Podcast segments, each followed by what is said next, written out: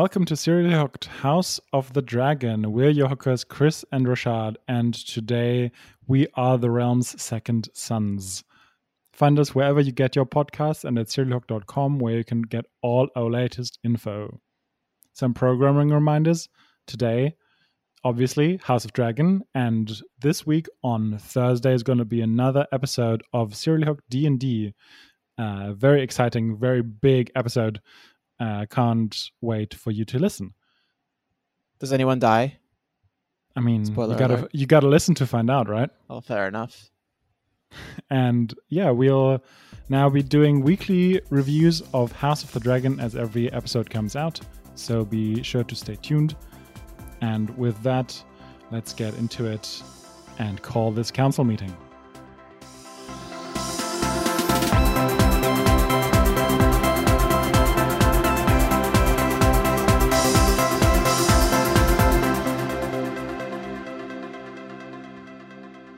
So, what did you think, episode two? I, I I liked it. There are some things that I really liked, and Mhm. I was kind of thrown. The biggest thing that I was thrown back by, and uh, you know, I like to talk about general feels first, but I'll talk about one thing specifically is the six month time jump. That Yeah. kind of threw me off a little bit at the beginning, in particular, um, especially as the characters aged a little bit and what was seeing what was going on. But in general, I like this episode. I think it's a very similar quality in my mind to the first episode, and it, I don't think either has been great yet, but I think both have been good. So, what about you? Hmm. Yeah, I think this is a very solid episode. Uh, I I didn't really it didn't really cross my mind when when I watched it, but as I was thinking about okay, which scenes do I want to talk about, I actually had a hard time picking some because there were just so many that I thought were interesting. Maybe not in the sense that they were masterfully written or whatever, but they just because of the of the function they have in in the plot. I thought that there are many important uh, scenes in this episode. So I think we, we said last time that th- that was a solid first episode, and I think this is a solid second episode.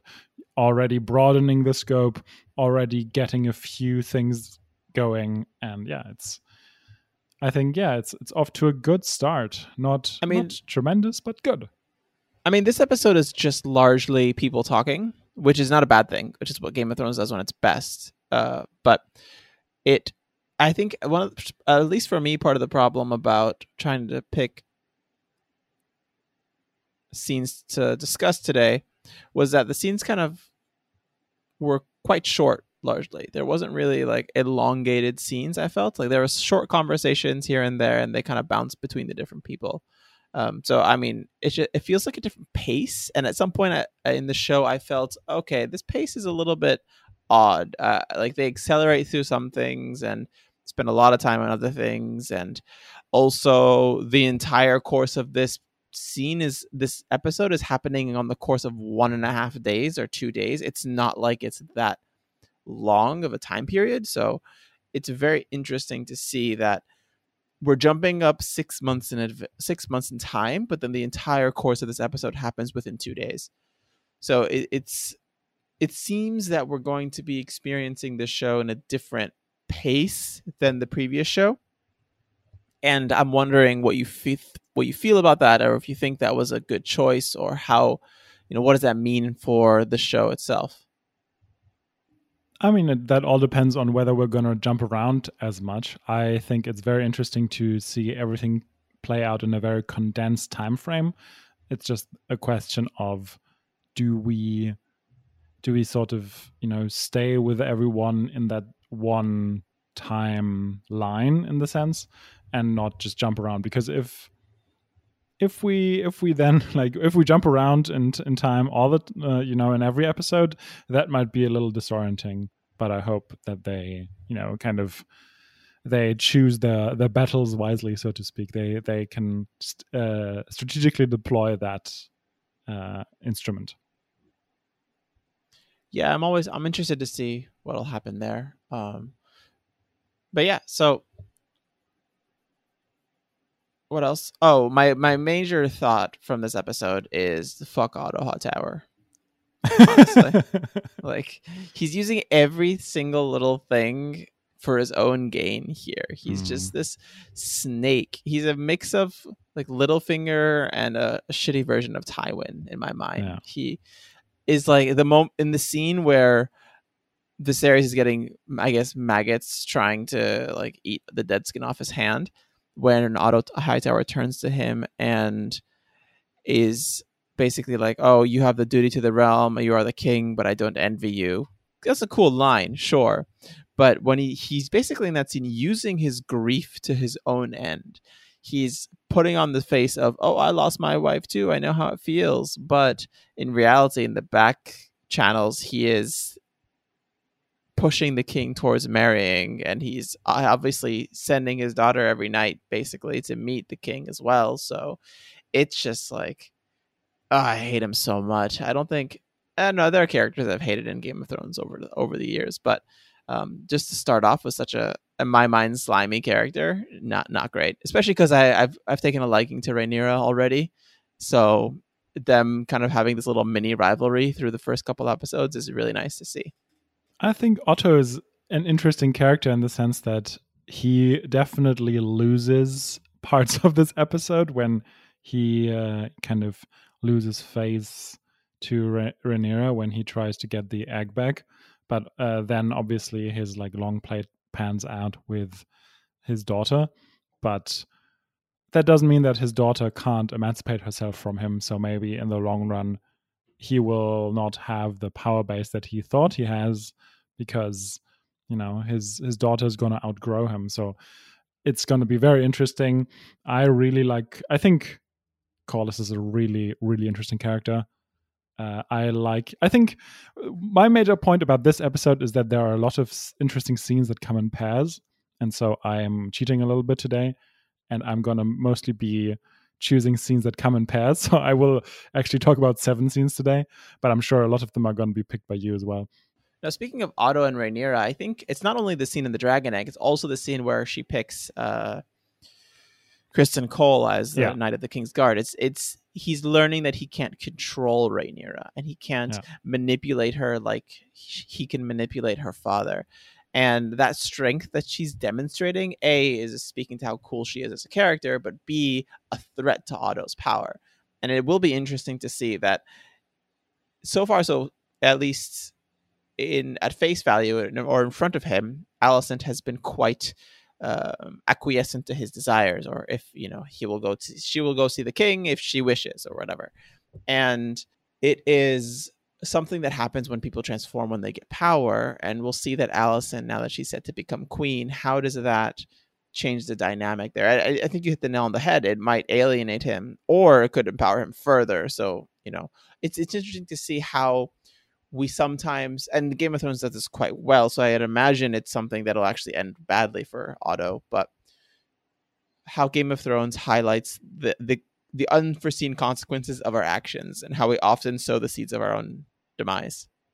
Yeah, and I think what's been surprising to me about House of the Dragon so far is that in both episodes, but in this one maybe even more than the first one, it's about obligation and about the golden cage that royalty can find themselves in sometimes where their choices can be dictated by outside in you know influences. Something that Corlys says is the realm is watching and he says it in the context of who is Viserys gonna choose for his next wife but that could go for anything. That could also Oh no, he says it in the context of uh, sorry, sorry, the um, getting the the egg bag, I think, from uh, from Daemon. But yeah, the same could be said with uh, with regards to the marriage, with the you know him not going to Dragonstone, but send, sending Otto instead. That could also you know, and you're just always under under you know not supervision, but everybody's watching, and that that is kind of a very constricting thing uh, and you know all of these pressures that mount and we have a few scenes where again it comes in pairs that uh, Rhaenyra has has two scenes in which she can liberate herself from that. A yeah, in the choice of the new Kingsguard, but also in just flying uh, to Dragonstone, unbeknownst to everyone, uh, and also Viserys in his choice of his next wife. So I like the thematic aspect here very much. Yeah, and I think we're learning a lot about how ineffective Viserys is as a king.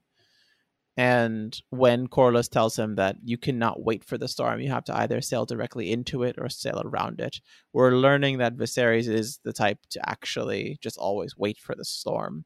Whatever happens, he doesn't actually make active decisions or proactive decisions. Even the decision to remove Daemon in the last episode as his heir was, you know, a reactive ang- decision made in anger, or um, whenever he kind of he ch- even even when Rhaenyra disobeys him and goes and gets the egg and he challenges her, he acquiesces in like a minute.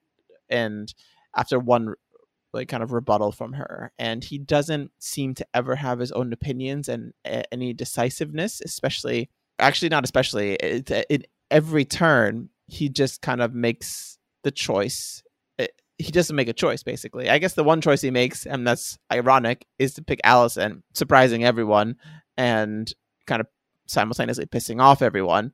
We'll see how Rhaenyra reacts. We know how Corlys reacts, so we'll see how that, you know, it's like he doesn't make any choices, and the one choice he does make is like it's the worst choice possible. Yeah. yeah. I'm pretty sure that that's gonna be the the end of him down the line. You know, as you said, because I saw it the same way. It's like he is not. Yeah, as you said, it's he's not a very decisive character, and I think played wonderfully by Paddy Considine in that way.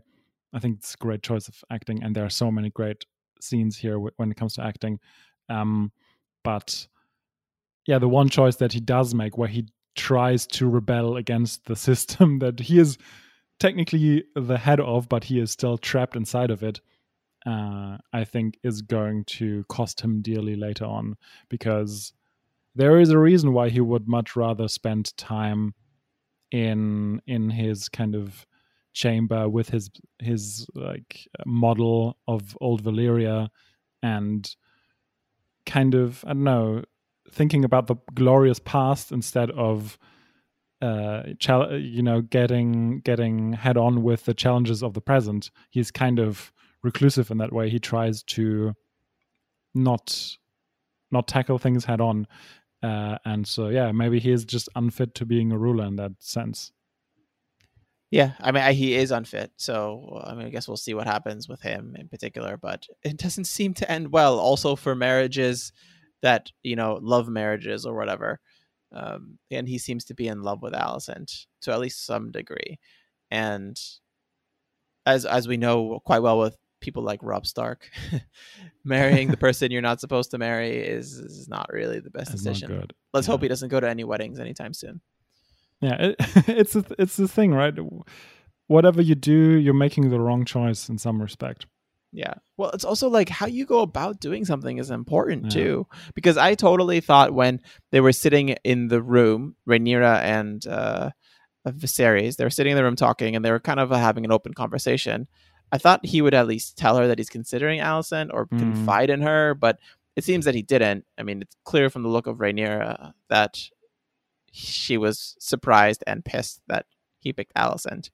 Also, mm. Loki, why was Alicent in the small council chamber? Like, yeah, that's that's the one thing when when because I was I was not entirely sure how he would like what he would choose uh, I was pretty sure he was going to pick Alicent, but I could have also seen it the other way. But as soon as she was in the, she has no reason being in the council chamber. And then, of course, when he starts talking about marriage, like, okay, he's going to pick Alicent, of course, because why else would she be here? So that was kind of her presence was a spoiler in that regard. Yeah, it's kind of. I thought like, yeah, it could go two ways. Either he marries Alicent or he marries Liana. Liana, what was her name? Something yeah, like that. Liana, I think um, and starts cheating on Laena, her with Alicent. Laena, Laena that's Laena. it. Yeah, they wouldn't name another character Lyanna. No. The Lady uh, Laena is yeah, what she's referred it. to. Thank you so much. Uh, that's that's actually kind of funny because it's a combination of the names of my two sisters. it's, really, oh. it's really, like Laena is like literally if you mix my two sisters' names together, that's what it would be. that's uh, but yeah, so here we are. Um, yeah, yeah. Any last thoughts about the episode in general before we kind of get into our top four, or I guess for you top seven? Yeah. uh, I don't know. I think all the points that I want to make, I will make when talking about my top four asterisk. All right. So what's your top, your first one? Okay. The first pair is um, two things that happen in the first third. Is when Rhaenyra is, to choo- is supposed to choose the next king guard, King's Guard, which is you know, it it is thought as by the members of the council to marginalize her and get her out of there, but the way she goes about it, and as you already mentioned, she uh, picks someone who is not the choice that Otto would have made, um, but her reasoning is sound, and I think you can tell that the uh, the captain of the King Gu- King's Guard also agrees with her logic whereas Otto kind of only has the political machinations in mind.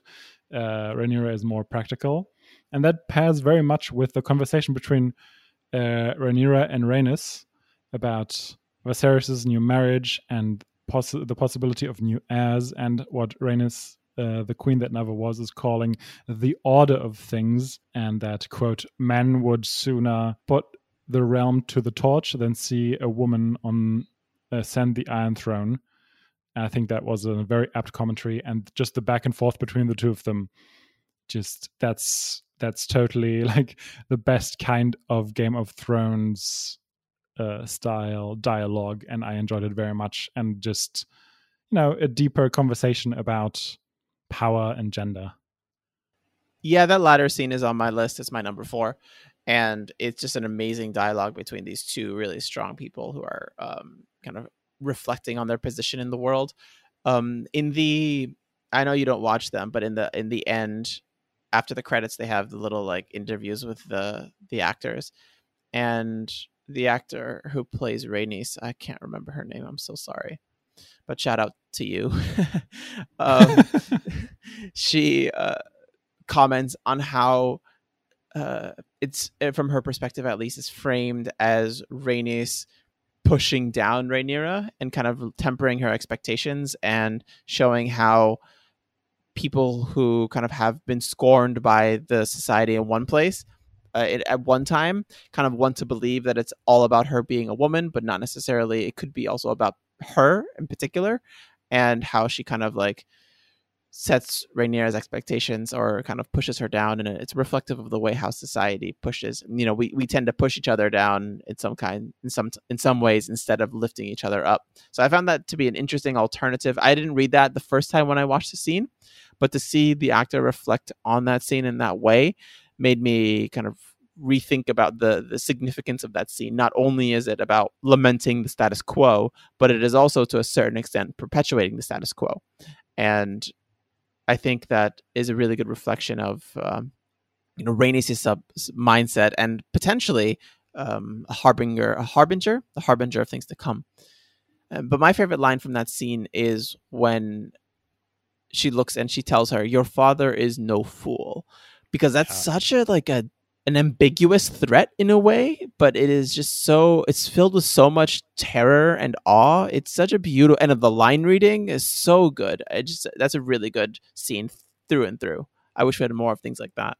Yeah, and Loki, I'm just really happy that Rhaenys has more presence in this episode in general. I mean, this is the scene. She later on has another scene that um, we're probably going to talk about, but um, I was just happy to see more of her because in the first episode she was mostly just there, but now she actually gets to talk and uh, yeah, it's very it's very interesting. She's a very interesting character to me.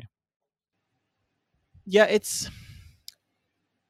I was gonna say, uh, yes, yeah, she's also like kind of looking down from the rafters when uh, Rhaenyra was picking Sir Criston Cole, for example. So she's always mm. kind of mm. around, but she's not that active yet. And having her her uh, a window into her mind is I think really interesting and want to see more of for sure. Yeah, I think there's definitely something to be said about being underappreciated, not really seen in that regard. Uh, that that can help you down the line in a sense, and especially in her partnership with Corlys, that's that they are just an interesting duo. I wonder how she's going to side with Corlys's decision to backstab Viserys, and I wonder what's going to happen there if she sanctions it or kind of fights against him, and what hmm. machinations mm. she has. Because, you know, anyone standing in rafters looking down at things happening has to remind you of Littlefinger. So is is that an overt um, allusion to Littlefinger, or is that just by accident, or what, what's going on there with Rainier, uh, Rhaenys? Like, Mm. why you know does she have things up her sleeve as most Game of Thrones characters do?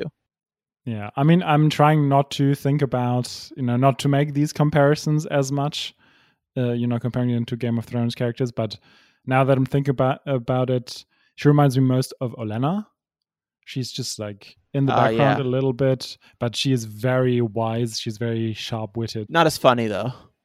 Not as fine. no, no, but Olenna was one of a kind for sure. Yeah, but my next scene is the is like the the next pair, if you want, is the is something about Corlys specifically, where he and Rhaenys propose marriage between their daughter Laena and Viserys to strengthen their position and, as they said, also the position of the king. Um, qu- quoting again, uniting the two great Valyrian houses, which you know gets mentioned throughout that they have this bloodline and it makes sense and you know it would definitely strengthen everyone's position.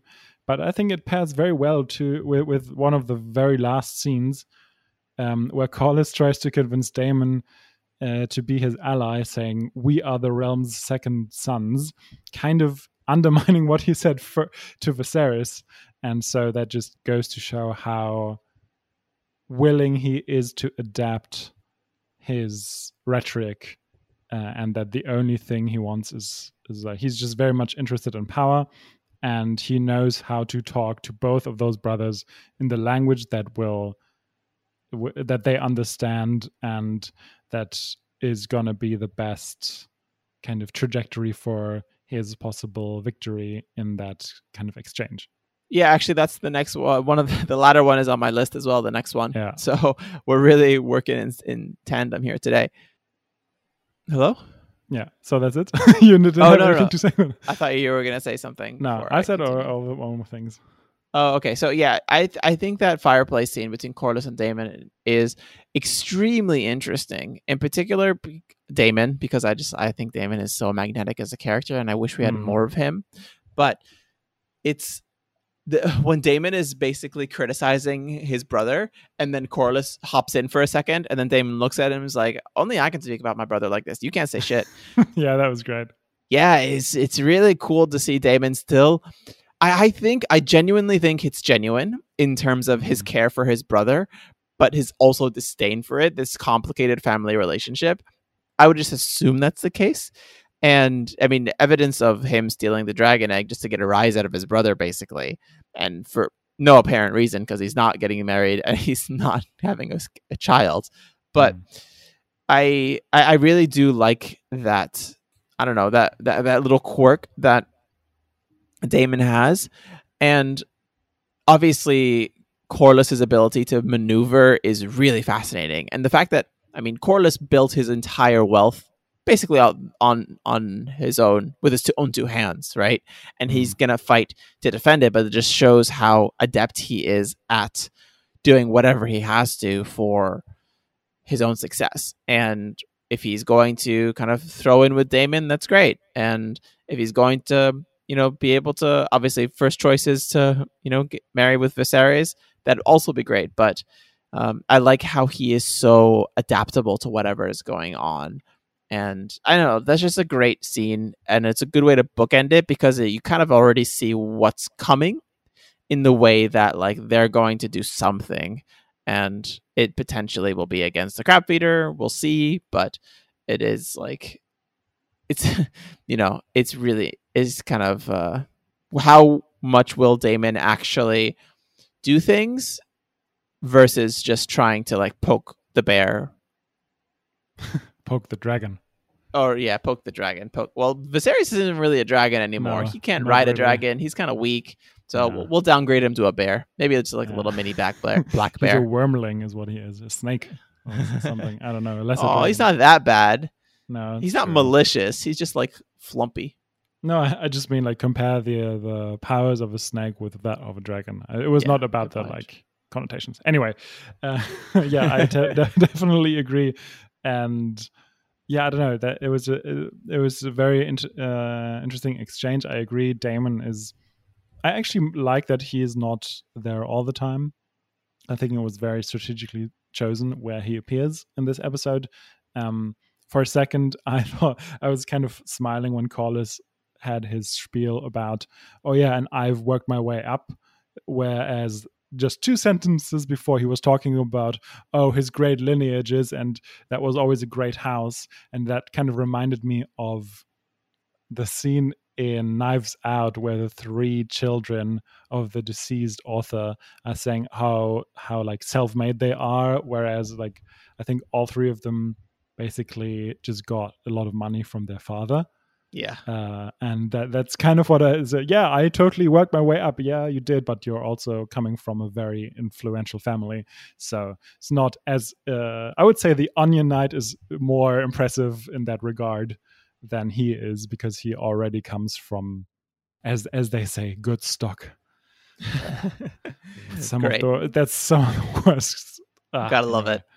So my next pair is two big ones. Uh, it is the whole clash scene between Daemon and it's basically between Dragonstone and King's Landing, if you will, because it's just a cool scene. It's a great show off. It is first is Daemon and Otto, and I, I was just shaking my head the entire time. Like, how did they not account for him having a dragon? That's so stupid. Um, but I love honestly, whole... yeah. Like, what the hell were they thinking? Yeah, just like what the hell. Um, and then so the surprise visit by Rhaenyra and her dragon, and the confrontation, uh, and just how casually he just throws the egg to Rhaenyra, which in turn, yeah, as I said previously, strengthens her position and weakens Otto.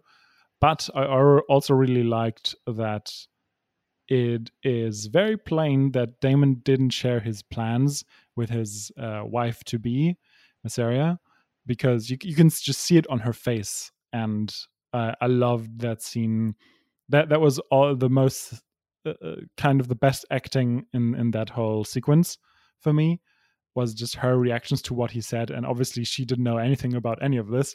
And that i think pairs very well with the next uh, with the scene in uh, with when Viserys tells the council he'll marry Alicent, where a lot a lot of the power is changing. Everybody in the first scene that I picked went into this into this exchange and came out very differently, and the same is true with the, with the second scene with the marriage, and everybody's just upset.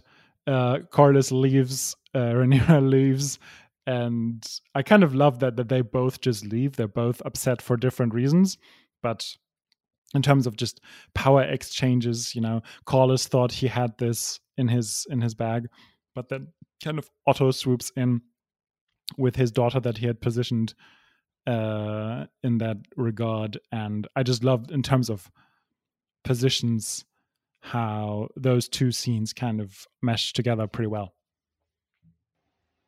That's so interesting. I mean, I, the the scene on the bridges was my number one. Um, I think it's the most beautiful shot, yeah, of the show so far. Um, it's though I love how you can see the dragons, but before you can see them, you can hear mm-hmm. them, and then just kind of them being on both sides of the bridge, facing off against one another. Mm-hmm. That's just an incredible scene right there, and a power move by Rhaenyra to just defy her father's orders and do what she wants, basically. And I think because the the specific egg that Daemon took is so personal also to her, not only to her father, and this is kind of a matter of family. And in the end, like that was a really stupid that's the only part of that scene that I don't like is two things. One, it took them a second to get there, which is Dragonstone's not that close. And also they only went with like 10 people and he has an army of 2000 like you have to show force if you're going to try and get something back so it's a really stupid plan by otto himself as well but again, in the end, it's just Daemon trying to uh, kind of be the the the, the naughty boy. I don't know what way to say a better way to say that right now, but it's just I I just love the look that Otto like that Rhaenyra gives Otto as she's like walking by him with the egg yeah. already in hand and everything was fine and no one died because like fuck yeah that's so good because I mean I don't know if Daemon would have killed them all, but they definitely wouldn't have left without the egg. But they would definitely wouldn't have gotten the egg back from him without, you know, some bloodshed. I don't think they would have gotten the egg back from him full stop. Yeah, what were they doing? Yeah. Um, but uh, what I also really liked about that scene, and they mentioned it previously, is that the power source that he had, like his military force, is the gold cloaks, uh, which you know is something that Otto had Viserys appoint him as the their leader, and we had seen in the first episode that he is their leader, and they really follow him, and that was very interesting to me that they would leave King's Landing and go to Dragonstone with him. Does that mean there's no police force now in King's Landing? yeah, it wasn't clear to me whether all of them left. Maybe it's just like a group within within the Gold Cloaks. But yeah, that's that's very interesting to me that they are like the, his loyal guards in that respect. yeah, well, this bridge scene is the scene of this episode. Oh yeah, it, yeah, it is by far. It's also like one of the few scenes that is shot outdoors, and it does not disappoint. It's just Mhm. beautiful from beginning to end. And one thing I noticed is that Daemon just loves to show off his sword so many times. Every every chance he gets, he's like, "I'm gonna pull out Dark Sister and point it at you and try to kill you." Like he has no qualms about um, using his Valyrian steel whenever he wants. Yeah, I was gonna say it's probably because it is Valyrian steel and it is. It reminds me of the first episode as well, where he came to the attorney with his ridiculous suit of armor. That was just like so. It told you so much about his character already. Uh, I also really liked the uh, exchange. Uh, speaking of the tourney between uh, Daemon and Criston Cole, um, you know, they, oh yeah, you remember the tourney? Oh yeah, you remember when I knocked you out in the tourney? yeah. Uh, that was a lot so. Crispin, Crispin. Yeah. Did I get that right? Oh yeah. Well, um, yeah, and of course, both in in the in the pair that I said, obviously, uh, both Rhaenyra and Viserys kind of don't do what is expected of them, and that's another kind of parallel. And my last scene is not a parallel; it's just a scene right after the bridge scene. It is when Rhaenyra confronts Daemon about basically his privilege and that he endangers her by his plans. I thought that was a very well put point.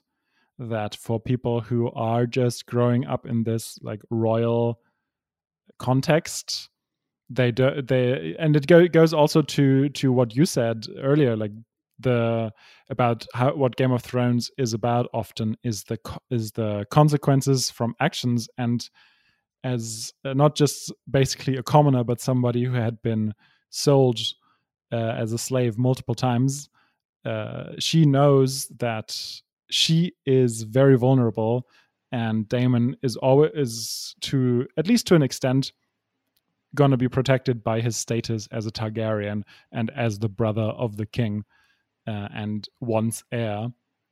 So I thought that I really like that point, and it also goes back to uh, the very first uh, thing that I pointed out with the the conversation between Ra- Rhaenyra and Rhaenys uh, and the role of women.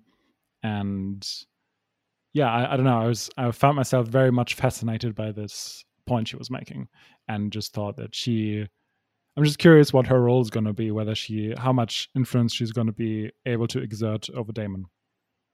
See, this is where I think the six month time jump starts to be an issue for me, where I wish we had more of her and their relationship on a day to day basis to really get a baseline for the consequences that his actions will elicit. It, it's no surprise that he's gonna he has more privilege than she does, and he there is an asymmetric power dynamic here going on, but I think that if we had more time with her, I think it'd be really cool. And one of the things that you know we bring about, well, we you know we try not to compare too much with Game of Thrones, but some of the best things of Game of Thrones are just Arya and the Hound walking around the countryside, seeing how the war has affected the like local people. And while this is not the same, the consequences of that, I think you know, on as you mentioned, the consequences of of whatever conflict on everyday people is something that we're really missing, I think, in these first couple episodes while we're focusing just on the princes and the kings and that kind of stuff and this palace intrigue, where the palace intrigue is great.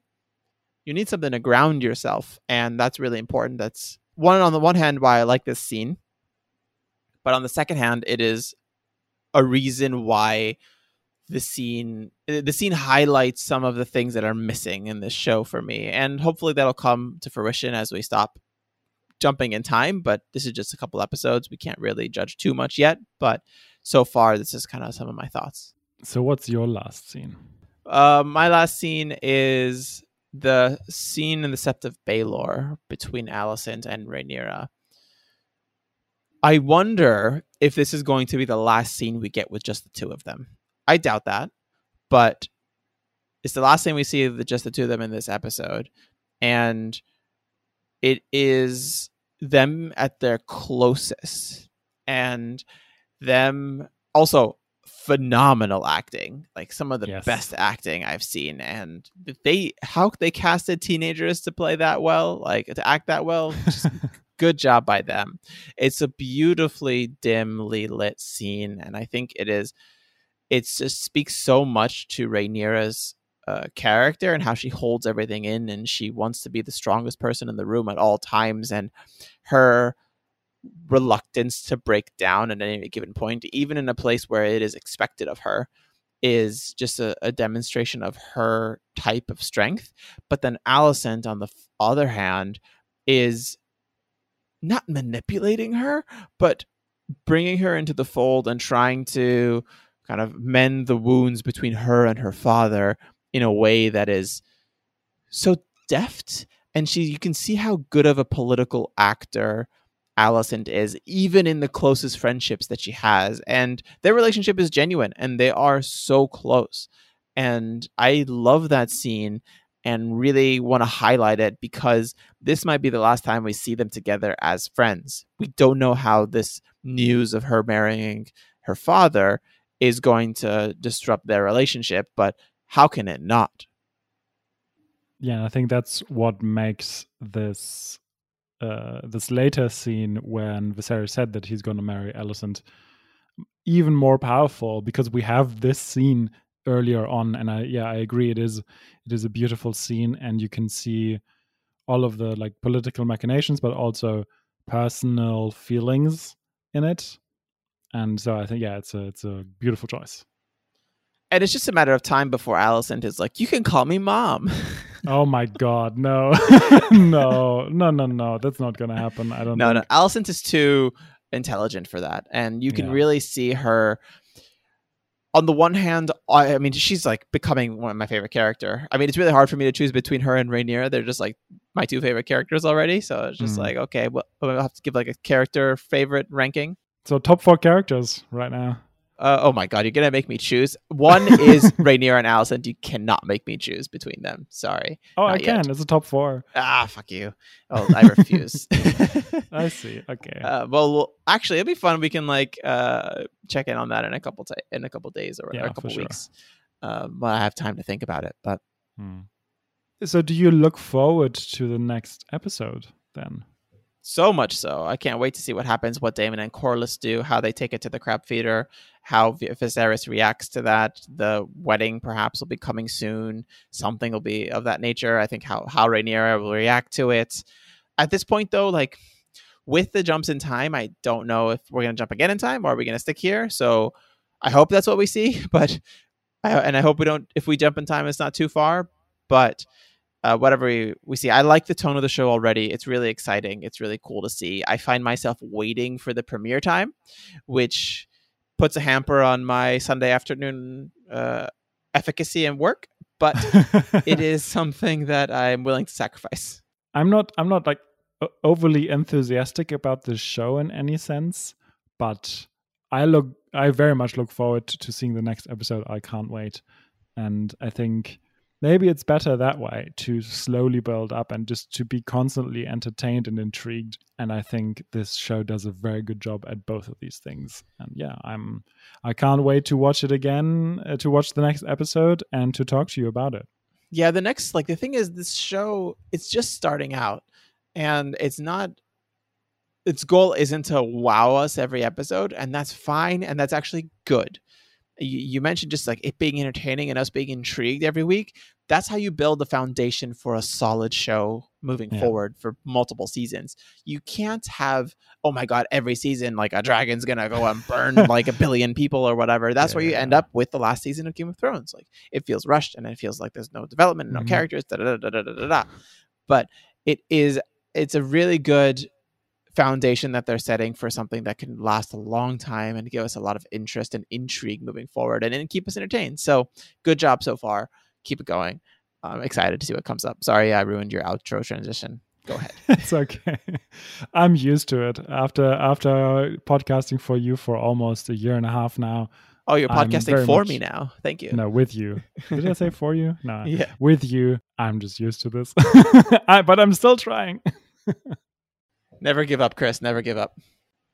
So can I do the outro now? Or Yeah, go ahead. I forget. Do we have a fixed outro for this? yes, we do. Okay. Cool. Oh, I'm leaving all this in. yeah, I'm sure you do. Uh, so if you like what you heard, you can uh, help us by uh, giving us five stars wherever you listen to podcast. And uh, yeah, we look forward to having you back on board as we discuss uh, the next episode of uh, House of the Dragon next week. Hookers out. You forgot that part, Chris. I'm waiting. Hookers out. Yeah.